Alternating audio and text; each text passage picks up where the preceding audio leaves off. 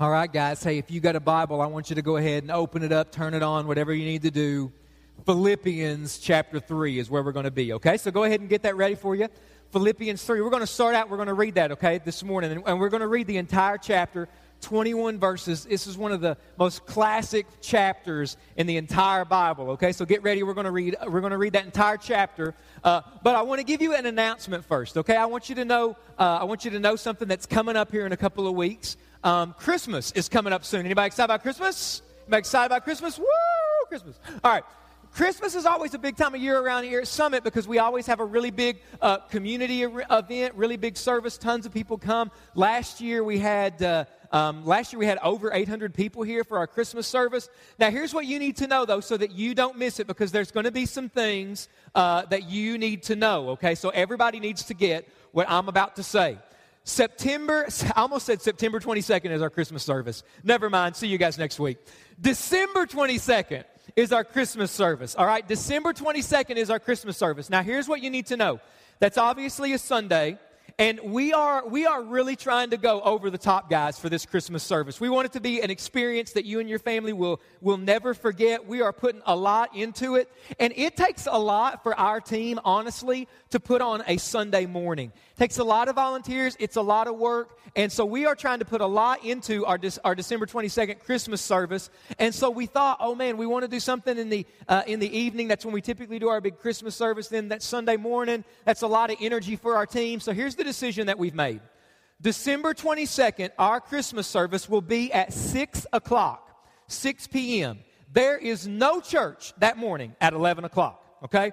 So if you, now we're going to have some people here just to tell you, hey, you showed up and we didn't, ha ha.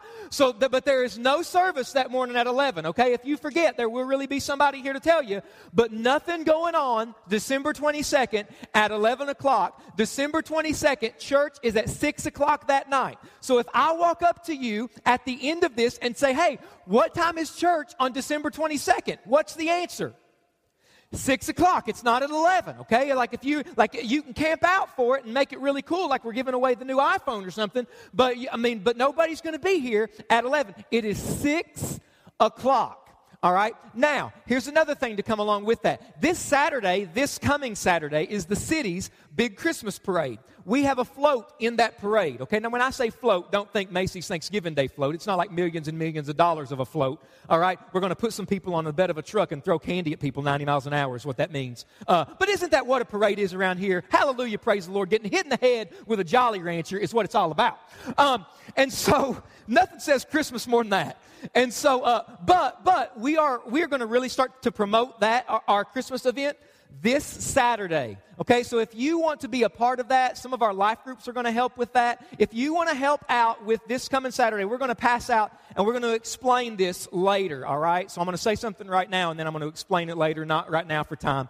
We're going to pass out tickets for our Christmas service this Saturday. We're going to start to get the word out this Saturday. We're going to give out free hot chocolate. So the advertising, the big push in the community to fill this place up on December 22nd at what time? Starts this Saturday. So if you want to help with that, what you need to do, you can friend Summit, Has, uh, Summit Church Hazard. You can like it on Facebook. All of the details will go out this week. If you get the weekly email that we put out, if you don't get that, maybe uh, it goes to maybe your spam folder or something like that. If we've got your email address, we've been sending that to you. If you want to get that email, put your email on the card today and we'll get that to you starting this week but look for the details in there on Facebook. We'll make sure that you know about it. But if you want to help out with this coming Saturday, throwing Jolly Ranchers at people in Jesus' name and giving out tickets and hot chocolate and all kinds of stuff to our Christmas service, then look for the info this week. But December 22nd, our Christmas service is at what time?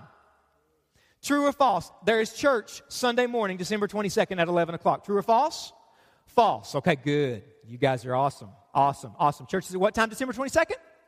All right, see you next week. That's all that we got for today, all right? No, just kidding. Philippians 3, all right? So we're going to read this whole chapter, uh, Philippians 3. Um, but you know what? Before we read this, I want to pray. I, I want to pray. I feel like uh, I really want to pray right now. So let's uh, pray and get, get ready uh, for what God might want to do. God, um, speak and speak so clear. God, there's, there's somebody in this room and they're just, they are so distracted with what happened at school this week or what happened at work or that phone call, that text message, that Facebook message. minds and hearts are going at a thousand miles an hour. And so, God, we can, we can really miss you if we're not careful today. Um, and I don't think anybody wants that. So, God, I pray that right now you would just help us to focus, do whatever it takes to help us to focus, to help us to, to, to, to ask, God, what might you be saying to me today? Because, God, you want to say something to all of us. There isn't a person in the room that you're not interested in talking to today. You are interested in talking to all of us. But the question is will we hear what you want to say? God put us in the position to hear. In Jesus' name. Amen. All right, Philippians chapter 3, okay? So hopefully you've got that open. Hopefully you've got it turned on. If you don't have it either way in front of you, it will be on the screen behind me in just a moment. Philippians chapter 3. Let's read this. Finally, my brothers, rejoice in the Lord. To write the same things to you is no trouble to me and is safe for you. Look out for the dogs. Look out for the evildoers. Look out for those who mutilate the flesh. For we are the circumcision who worship by the Spirit of God and glory in Christ Jesus and put no confidence in the flesh, though I myself have reason for confidence in the flesh also. If anyone else thinks he has reason for confidence in the flesh, I have more. Circumcised on the eighth day of the people of Israel, of the tribe of Benjamin, a Hebrew of Hebrews, as to the law, a Pharisee, as to zeal, a persecutor of the church, as to righteousness under the law, blameless. Watch this right here. These are some of the best, most classic verses in the entire Bible. Man, this is awesome. Watch this right here. But whatever gain I had, I counted as loss for the sake of Christ.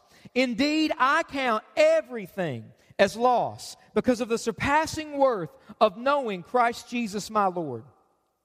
For his sake, I have suffered the loss of all things and count them as rubbish in order that I may gain Christ and be found in him, not having a righteousness of my own that comes from the law, but that, but that which comes through faith in Christ. The righteousness from God that depends on faith, that I may know him. Underline that if you got your own Bible. That I may know him and the power of his resurrection, and may share his sufferings, becoming like him in his death, that by any means possible I may attain the resurrection from the dead. Not that I've already obtained this or am already perfect, but I press on. Somebody say, press on but I press on to make it my own because Christ Jesus has made me his own. Brothers, I do not consider that I've made it my own, but one thing I do, forgetting what lies behind and straining forward to what lies ahead, I press on. Somebody say, press on.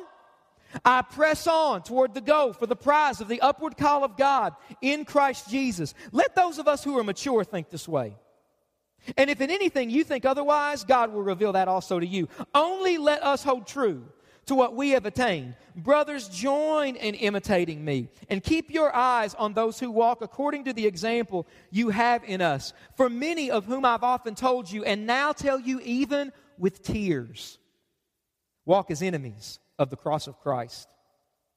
Their destruction, their end is destruction. Their God is their belly, and they glory in their shame with minds set on earthly things. But our citizenship is in heaven. And from it, we await a Savior, the Lord Jesus Christ, who will transform our lowly body to be like his glorious body by the power that enables him even to subject all things to himself. Um, I, I, don't know if you've, uh, if you've ever heard the phrase, you, you, you've probably heard the phrase before hitting the wall. You ever heard that phrase? Hitting the wall. If you're if you're a runner or cyclist, maybe you're you're, you're really into sports or whatever. You you've maybe even you've used that phrase. Maybe you've heard that phrase on television. Maybe you've known somebody that's used that phrase. You've heard the phrase probably hitting the wall, right? If you're, if you're a runner, what it, mean, what it means to hit the wall, it means that at a certain point in the race, you have ran so far that you have hit a wall that's not even there. I mean, it, to hit the wall doesn't mean that you, that you actually run into a wall. You're just running, you didn't see it coming, and bam, you've hit the wall. That's not what it means. It's not a physical wall, it's not an actual wall. But man, it feels like it's there. It, it, there comes a point in the race where, where your body is so tired, your body has had enough, and your body says, stop. There, there comes a point where, where your mind, your mind has had enough, and your mind is saying, man, you cannot take another step forward. And at that point, you have hit the wall. I, I, I, like to run a lot. And I remember several years ago, uh, my wife and I, uh, with my family, we uh, a couple of us, we were running, we were trying to run the, uh, the, uh, the country music marathon in Nashville, all right? So 26.2 miles we're running this, and I knew early, man, it was not going well for me, okay? Like I was hurting in places God never intended you to hurt, amen? And it was just, I mean, it was, cr- I mean, I was just hurting, I was in pain, I was almost crying, and at mile 16, I was convinced that my left knee had made the decision to shoot out of my leg. I was convinced that it had had a meeting and it had said, We are about to hit the eject button. And so I started to walk, I started to run a little bit, I started to walk, I started to crawl, and then I saw a medical tent. And I said, I'm done. And I walked over to this medical tent at mile 17. She said, What's happened? I looked at this woman I've never seen before, and I said, My left knee is about to shoot out of my body. Can you stop that? And she gave me some Vaseline, because that's awesome. And, uh, but I was convinced that's really what she did Vaseline and a band aid, bro. That's all you got.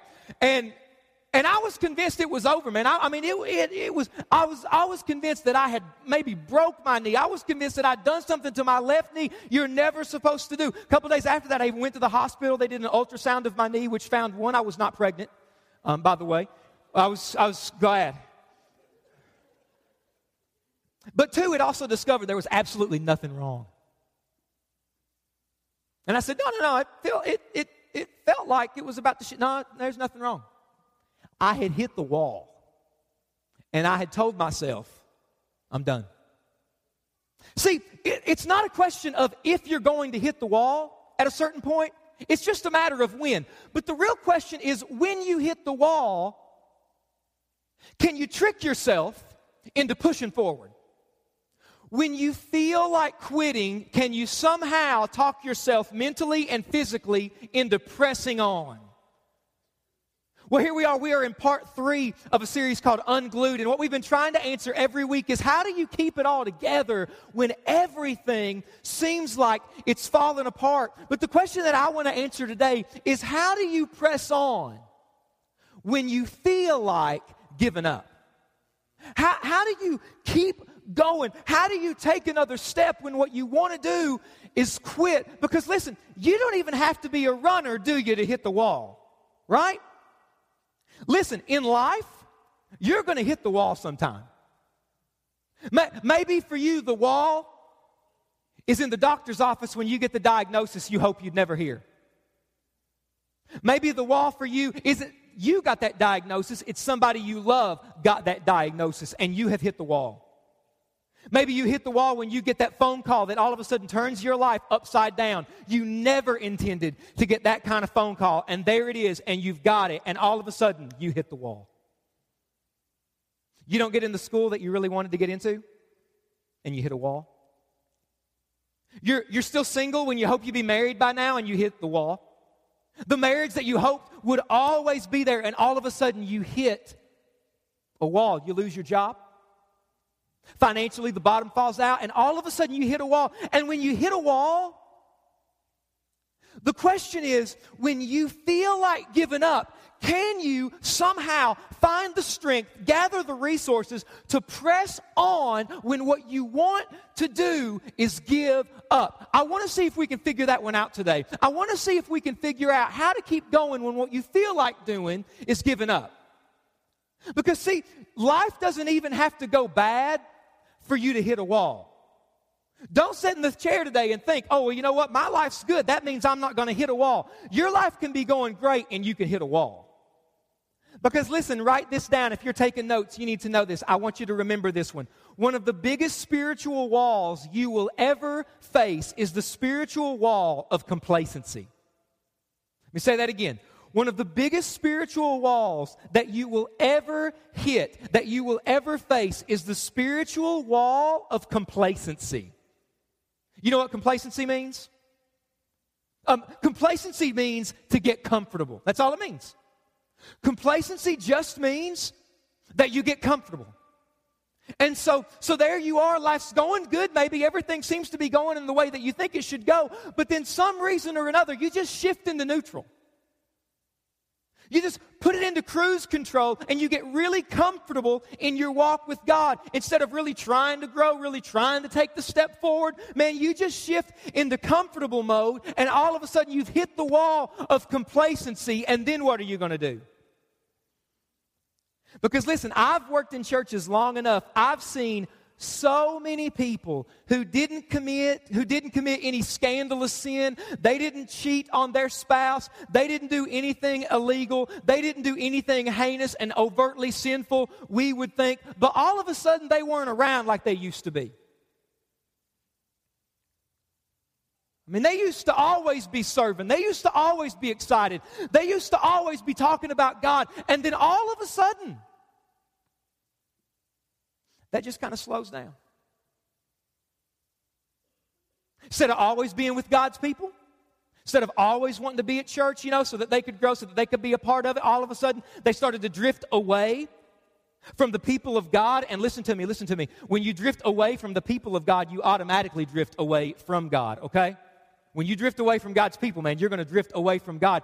But the spiritual wall of complacency is one of the biggest walls that you and I will ever hit. Just this desire to shift into neutral, to, ju- to just exist in God's kingdom. You're not making any dent against the kingdom of the devil. You're not really trying to make a difference. You're just coasting.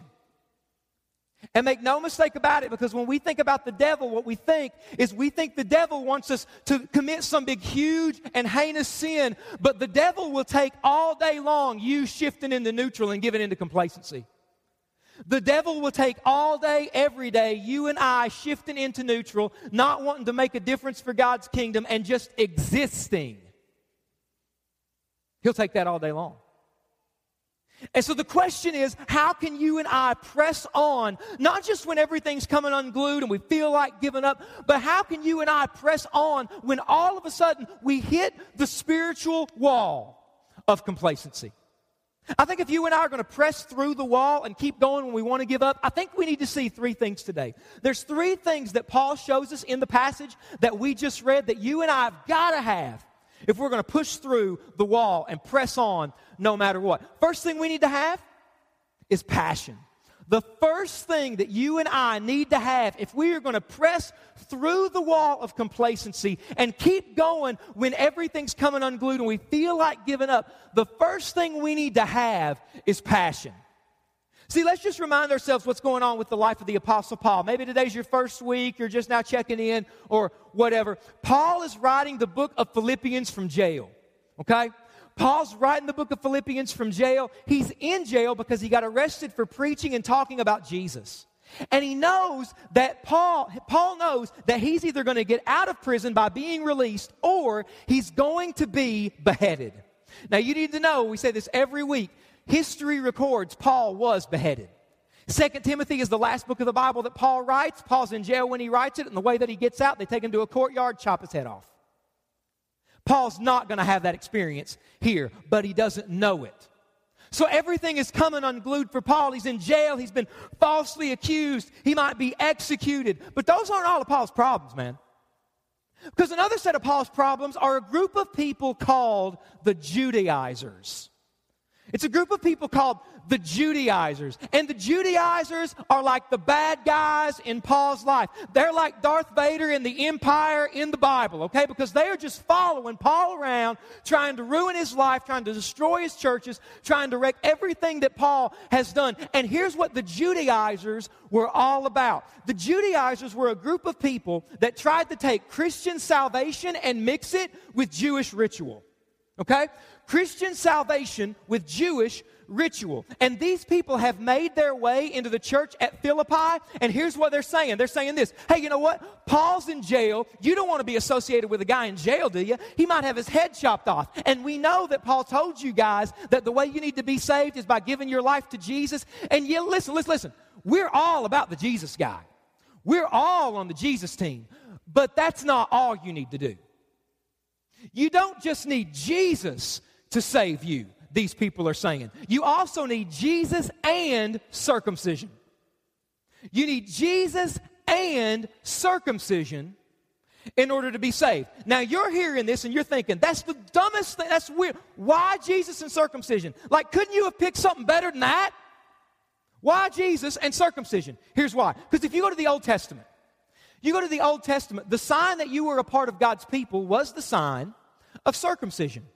And so, if you were going to join God's people, if you were going to become an Israelite, then you needed to be circumcised. Men turnout was awesome for that. Right, guys? It's awesome. You should read the Old Testament. It's great how they talk about it. So, but the, but, but the reason that circumcision was the sign of being a part of God's people was because God had a spiritual meaning behind the physical sign. Behind the physical sign of circumcision was the spiritual meaning that when you and I give our lives to Jesus, the first thing that God does is He cuts our hearts.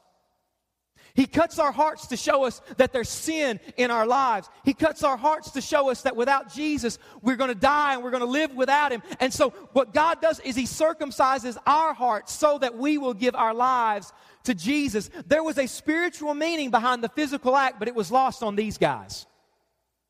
These guys were saying, no, no, no, no, listen, you need Jesus plus circumcision. And listen to me, Summit, I want you to listen to me. If you haven't listened up to this point, listen right now. Jesus plus anything equals nothing. Do you hear that? Jesus plus anything else always equals nothing. Well, you need to be baptized to be saved. No, you don't.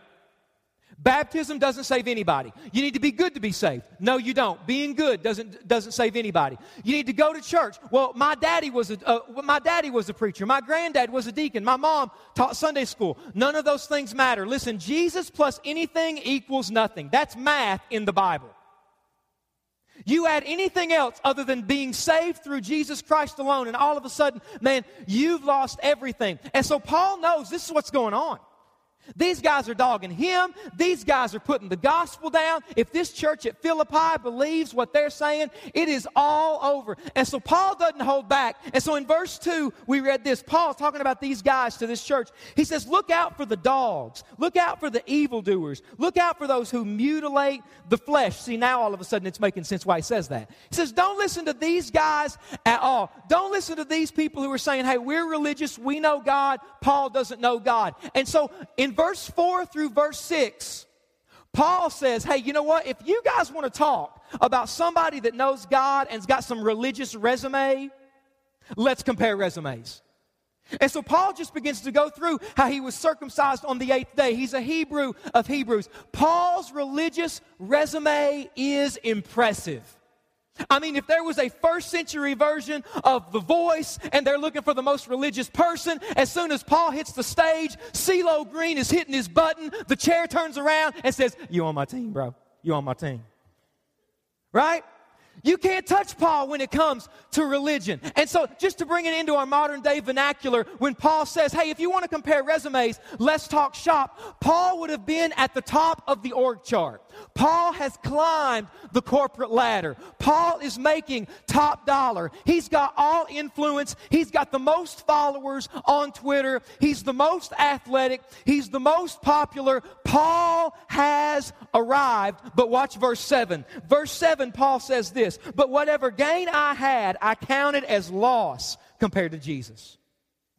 Indeed, I count everything as loss because of the surpassing worth of knowing Christ Jesus, my Lord. Paul looks at all everything that was on his resume and he says, "You know what? Compared to Jesus, everything is loss."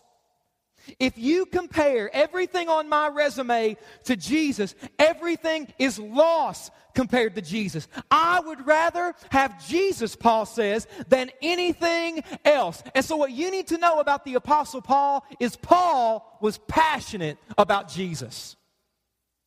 Paul was passionate about Jesus. He was excited about Jesus. He was fired up about Jesus. He had a hunger to know Jesus. And I want you to know this, and I want you to never forget this. And if you don't hear anything for the rest of the morning, this is what you need to hear. That passion for Jesus is normal. Paul is excited. He's fired up. He's passionate about Jesus. And that kind of passion for Jesus is normal. In the Bible, when men and women meet Jesus, it awakens in them this passion, this hunger, this drive, this fire to know Jesus. This is normal. See, it's normal in the Bible to meet Jesus and then have a passion for Jesus. Meeting Jesus always leads to a passion for Jesus. Let me ask you a question. What are you passionate about this morning? What are you passionate about this morning? Seriously, what, what gets you excited? What gets you fired up? Get you what, what what? What gets you excited? What gets you passionate? What gets you excited? What gets you woo? What does that for you?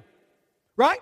And don't sit there and say, brother, nothing gets me fired up, nothing gets me passionate. Same dude that says that is the guy that you take to the UK game five minutes, he's got his shirt off and he's painted blue. Don't give me that I ain't passionate junk, bro. I don't buy it. Something gets you excited. What gets you, what are you passionate about?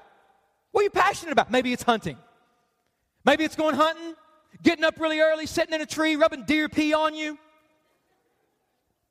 There's nothing wrong with that, except for the deer pee part, because it's pee. Amen? Amen. That's pee, y'all. But there's nothing wrong with that. There's nothing wrong with rubbing animal urine on your body. Don't tweet that. Don't tweet that. Maybe it's sports. There's nothing wrong with that. Hey, you know what? Everybody in the room, you're passionate about something. Everybody in the room, whatever you're passionate about, probably a good thing. I bet a lot of people, you're passionate about your kids. That's great. You're, you're passionate about your spouse. You should be. You're, you're, passionate about, about your job. You're passionate about your school. You're passionate about your team. You're passionate about something. There's something that you're passionate about. And listen, there's nothing wrong with that. You should be passionate about those things. But here's the point when you compare whatever you're passionate about to Jesus, Jesus always wins. Because only Jesus has died for your sin. Only Jesus has set you free. Only Jesus has forgiven you for your past, present, and your future. Only Jesus says, I will never leave you. I will never forsake you. Your job can't say that. Your kids can't say that. Your spouse can't say that. There's nothing wrong probably with what you're passionate about, but compare what you're passionate about to Jesus, and Jesus always wins. He's, there is nothing greater that deserves more passion than Jesus. So you're here, you're passionate about your kids, you're passionate about your job, you're passionate about your spouse, you're passionate about hunting. Listen, take those things, take those things that give you passion, and listen, if those things are good, how much greater do you think is the one who made all those things? How much greater, if your kids bring you joy, how much greater is the one who made your kids? If that hobby brings you joy, how much greater is the one who made that hobby? If your job brings you joy, compare whatever you're passionate about to Jesus. Jesus always wins. It is normal to be passionate about Jesus. The question is, why aren't we? Maybe it's because we got sin in our lives. We're saying yes to something that God has said no to. Here's one reason that a lot of people that sit in churches every single week hear sermons like this, know a lot about the Bible, but they are not passionate about Jesus. It's because too many people that go to church have settled for knowing about Jesus instead of knowing Jesus personally. Watch what Paul says in verse 10. If you got your Bible open, look at verse 10. It just says this that I may know him. Enough said. Paul, what do you want to do? Man, I just want to know him. There is a difference, church, between knowing about Jesus and knowing Jesus personally. Amen? There is a difference, man. There's a difference between knowing about the movie and seeing the movie, right?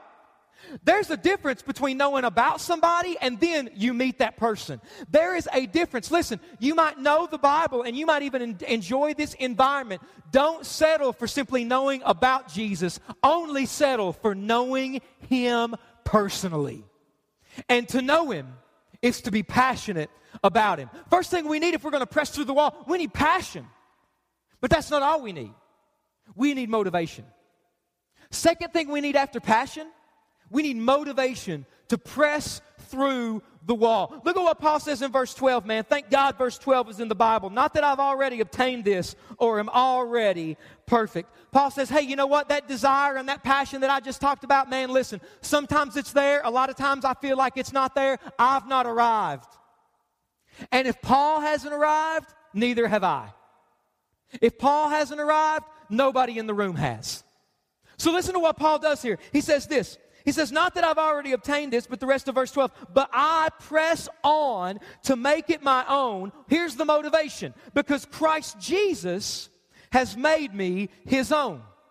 I press on to know Jesus because Jesus has made me his own. Look at how he says it in chapter 2. Look at chapter 2, verse 12 chapter 2, verse 12, it says this Therefore, my beloved, as you've always obeyed, so now not only is in my presence, but much more in my absence, watch this, work out your salvation with fear and trembling.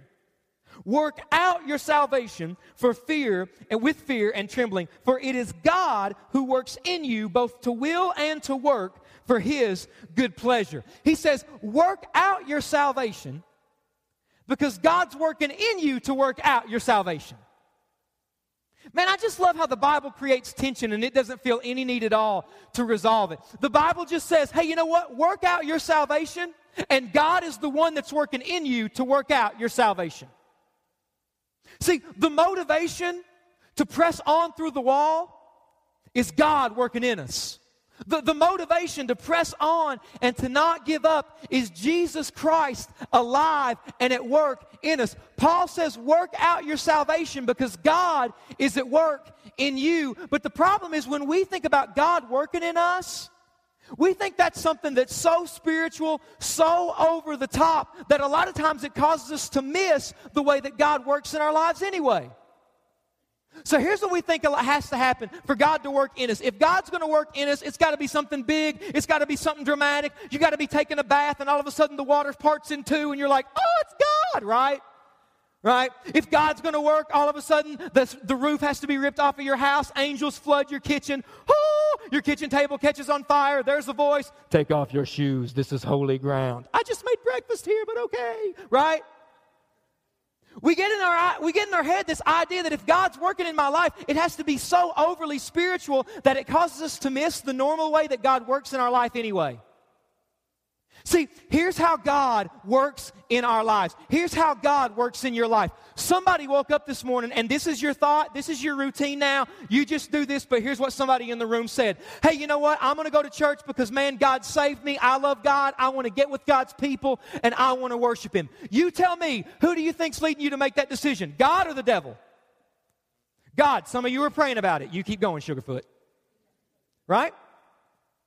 You're at work, you're at school, you look at somebody that doesn't go to church, you know isn't saved, and all of a sudden you have this thought I need to invite them to church. I need to tell them about Jesus because I want those people in heaven with me. You tell me, God or the devil? For real? For real. God. Thank you. God. God. You're sitting in your seat and you're thinking, you know what? I need to join one of those life groups so that I can be encouraged, so that I can be with other Christians, so that, man, I'm getting some good influence in my life. I'm going to join a life group so that I can grow spiritually. God or the devil? That's God working in your life. Listen, God works in our lives through normal, everyday nudges and prompts and thoughts. Don't ignore those. Don't ignore the everyday ways that God is working in your life. If you're here right now and you are having this thought, I've never been baptized, I need to be baptized. You know who's leading you to make that decision? God is. You know who's nudging you in that direction? God is. You know what? I need to get into the I need to get into the Bible every day. I need to start doing that devotional that they've written for Unglued that comes into the app every day or I can download on the website so that I can know God and get in the Bible every day. God is leading you in that direction. I need to make make church a priority. I need to serve in church. Maybe you're here and you're thinking, you know what? I need to do the 90 day giving challenge so that I can try to trust God in the area of my finances. Or you're here and you're thinking, I'm doing the 90 day giving challenge. I'm giving, but I don't really feel anything spiritual when I give. I just want to be obedient to what God says. And there it is. That's God working in your life. Listen to me, Summit. Don't ignore the nudges and the prompts and the thoughts that God is giving and working in your life, and He's leading you to motivate and to stir up that passion in your life. Now, if you're here today you're here today, you don't have any of those kind of nudges, you don't have any of those kind of prompts, you don't have any of those kind of thoughts. You're content with not going to hell, and that's fine. You don't want to grow, you don't want to serve, you don't want any other part of Jesus other than the get out of hell free card. You should be worried. Because listen, God never comes into somebody's life and lets them be content with not going to hell. God's going to come into your life and lead you to take some steps. But the motivation to press on is God working in your life. Whatever He's laying on your heart, whatever He's telling you to do, do it. And that leads to number three. If we're going to press on, we need the passion to press on, we need the motivation to press on, but also, finally, we need the prize. We need the prize in front of us so that we can stay motivated to press on. And that's exactly what Paul talks about in verse 20. Listen to verse 20. It says this Our citizenship is in heaven, and from it we await a Savior, the Lord Jesus Christ. Paul is in jail, possibly going to have his head chopped off, and Paul is looking beyond prison and he's saying, You know what? I'm not a citizen here, I'm a citizen of heaven. Christian, listen to me. At school, at work, with whatever struggle you have, if you are a child of God today, you are a citizen of heaven right now. Right now, you're a citizen of heaven. And listen to me. Because we are citizens of heaven, five people are excited about that. That's amazing. Praise the Lord. Hallelujah. Glory. Because we are citizens of heaven, here's what he says. He says, We are waiting for a Savior who will come back and transform our lowly body into his glorious body. What does that mean? I have no idea what that means. I've never seen a glorious body. Sorry, anybody, right? Sorry. Here's what we think that that means. When Jesus came back after he resurrected from the dead, he came back with a resurrected body. Did you know that the Bible says there's going to be a resurrection of the dead? And that when you die, there's going to come a point in history when Jesus splits the sky in two, and as soon as he comes back, your body is going to be resurrected from the ground or wherever your body is. Maybe a shark has to vomit you up because you were shark food one day. I don't know what you were, man. But your body is coming back, and this body right here is giving way to a glorious body. And so here's what we know there is coming a day when pain in this body will end, bleeding in this body will end Hurting in this body will end. When depression ends, anxiety ends, fear ends. When this body is going to give way to something that you and I can't even imagine because we are citizens of heaven. We are not there yet. We are citizens of a country and a kingdom that we have never been to. And until we get there, we press on. We press on. And so I just want to say this and then we're done. So if somebody from the band can come up, give me some background music, make this sound real spiritual. All right? Some of you will get that later. Listen to me, every Christian in the room, I want you to get this right now. Every Christian in the room. Jesus bought you to run. Jesus bought you to run. He did not buy you to sit on the side and coast. He didn't buy you to hit the wall and quit. Jesus bought you. The Spirit is in you. The saints in heaven are watching. And He has bought us so that we can run. And if you're here today, maybe you're here today and you feel like your relationship with God has gotten off track. Maybe you're here today and you want to go to the next level in your relationship with God, but you're not sure how to. Maybe you're here today and you've made some bad decisions here in the past year, weeks, months, and all of a sudden it's got you off of where God wants you to go. And you're sitting there and you're thinking, you know what? I would like to get back maybe to where I used to be spiritually. Or I would like to go to the next level spiritually. I would really like to grow in my relationship with Jesus. I would really like to press on, but I got so much stuff right now that I don't feel like I can press on. You might be here today and you don't even believe in God. You're not even sure if you're sold on this moment. But all of a sudden, you are tracking with this in a way that you never anticipated. And I just want to say that's God working in your life. You might be here today and you're not a Christian and you're thinking, why did I come today? Maybe somebody invited you. You saw it on Facebook. You find yourself in this seat and you're not saved. You don't have a relationship with Jesus and you're hearing this sermon and you're thinking, well, man, what am I supposed to do with what you're saying? Listen, regardless of where you're at, every one of us in the room today, right now, right now, we are all going to do one thing. We are going to do one thing. We're not going to do two things. We're not going to do three things. We're not going to do 20 things. We're not leaving today with, with a list of things to do. Wherever you are at today, and regardless of who you are, we are wrapping up today with all of us doing one thing.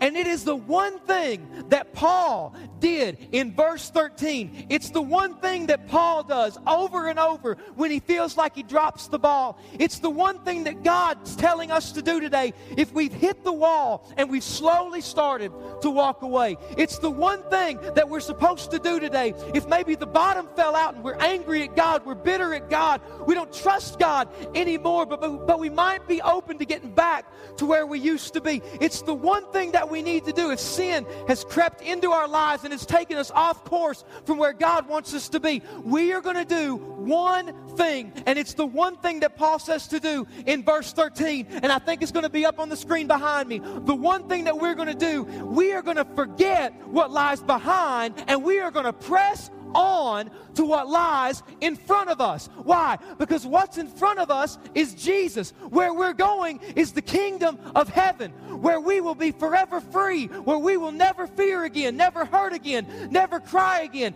There is no pain. And so Paul says, right now, we will forget what's behind us. Do you know what was behind Paul? Before Paul got saved, Paul killed Christians. Paul murdered Christians, he had them arrested. Don't you think every time Paul wanted to do something significant for Jesus, the devil whispered in his ear, Don't you remember what you did? Don't you remember, Paul, when you made that decision? Don't you? Don't you remember, Paul, what, what you said?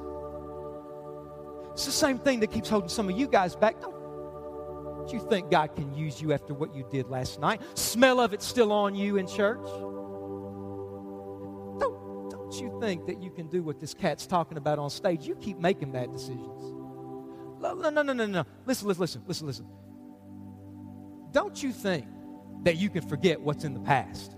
What's in the past defines you. Listen, if Paul can walk away and say, I forget everything in my past, I forget all of the horrible things, I forget the murder, I forget the imprisonment, I forget how I tried to snuff out Jesus Christ. I forget it. His grace is so big, it is so wide that I can move away from that and I can press on to what's ahead. Listen, if God's grace is big enough that Paul can do that, there isn't a person in the room that God's grace isn't big enough for you. You can forget what's behind and you can press on today. So we're doing one thing today. We're doing one thing. We're forgetting what's behind. We're forgetting this morning. We're forgetting last night. We're forgetting this past week. And we are pressing on. Look at somebody next to you and say, I'm pressing on. We're pressing on. Because in front of us is more of Jesus. In front of us is greater significance in His kingdom. In front of us is a deeper difference we can make in this community. In front of us is more of Him, and that is what we want. Amen?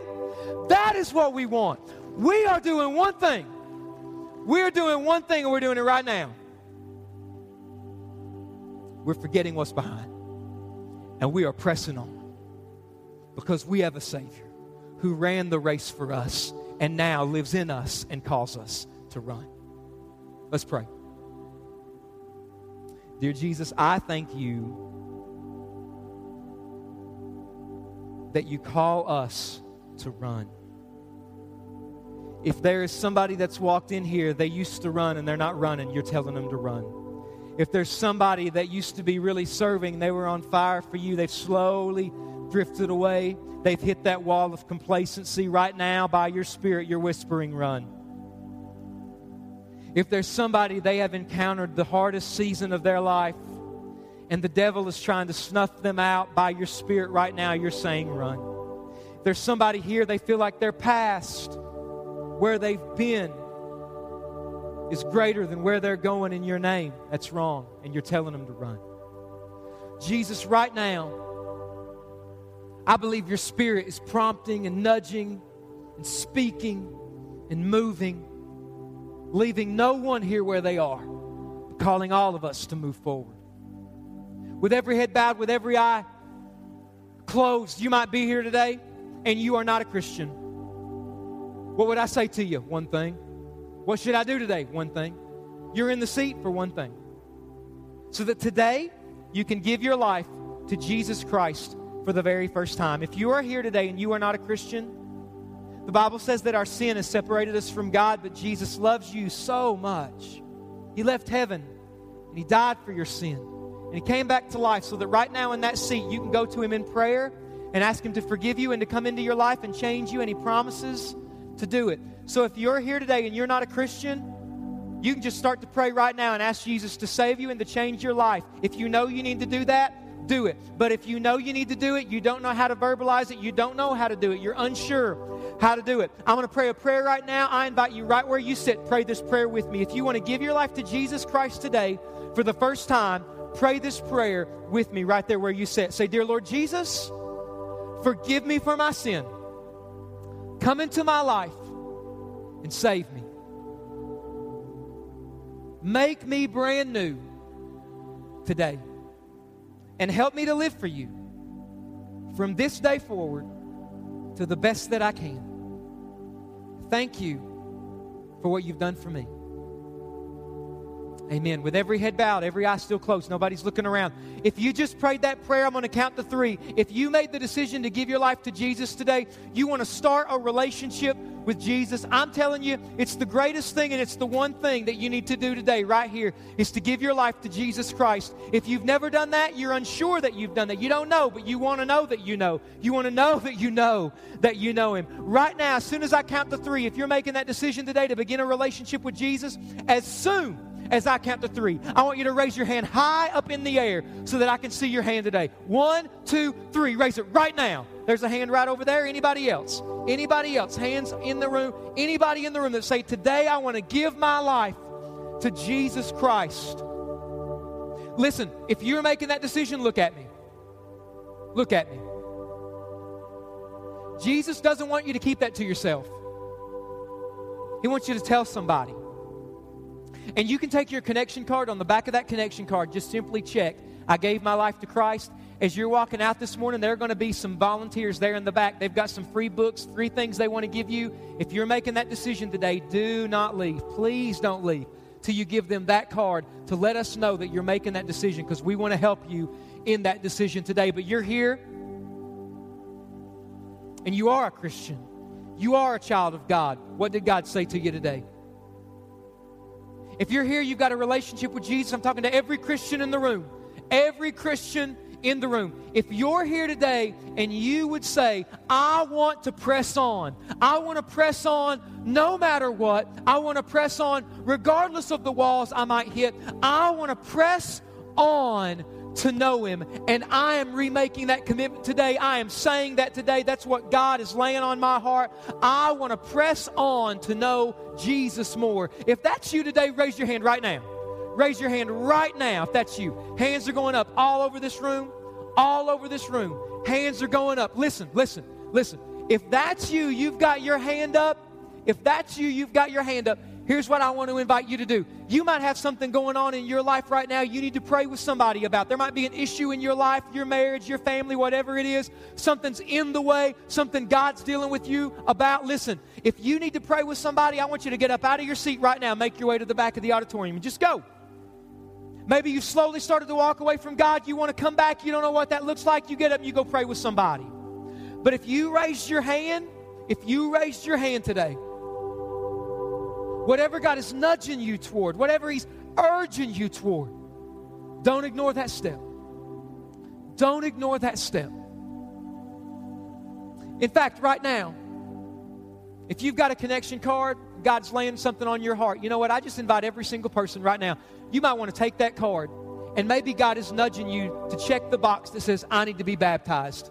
It's time. He's leading me in that direction. Make that commitment. Maybe you're here today and you're not serving anywhere. And God's calling you, hey, you know what? You need to serve. Go ahead and make that commitment today.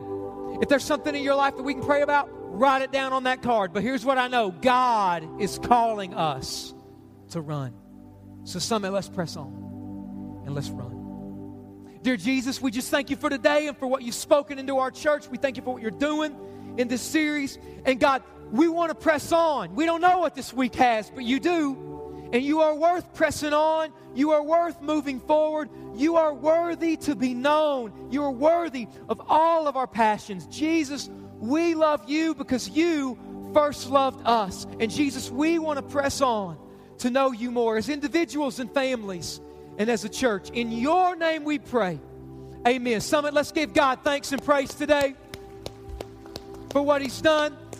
And listen, before we dismiss, if God is lay, if God is laying a step on your heart, something that you need to take, let us know on the back of that connection card. Check that box, make that commitment, make that move, and don't leave today, man, till you take that step. You need to get your relationship with God back on track. You slowly started to walk away. Man, talk to somebody about that today. Let's get that settled today. All right? Hey guys, next week, next week's part uh, four of our Unglued series. Going to be a big day, going to be a great day. And listen, Saturday is the Christmas parade. You want to help us get the word out about the Christmas service we're going to do? Just look for it on Facebook, Twitter, and everything else. Man, love you guys. You guys are dismissed. We'll see you Sunday. Love you guys.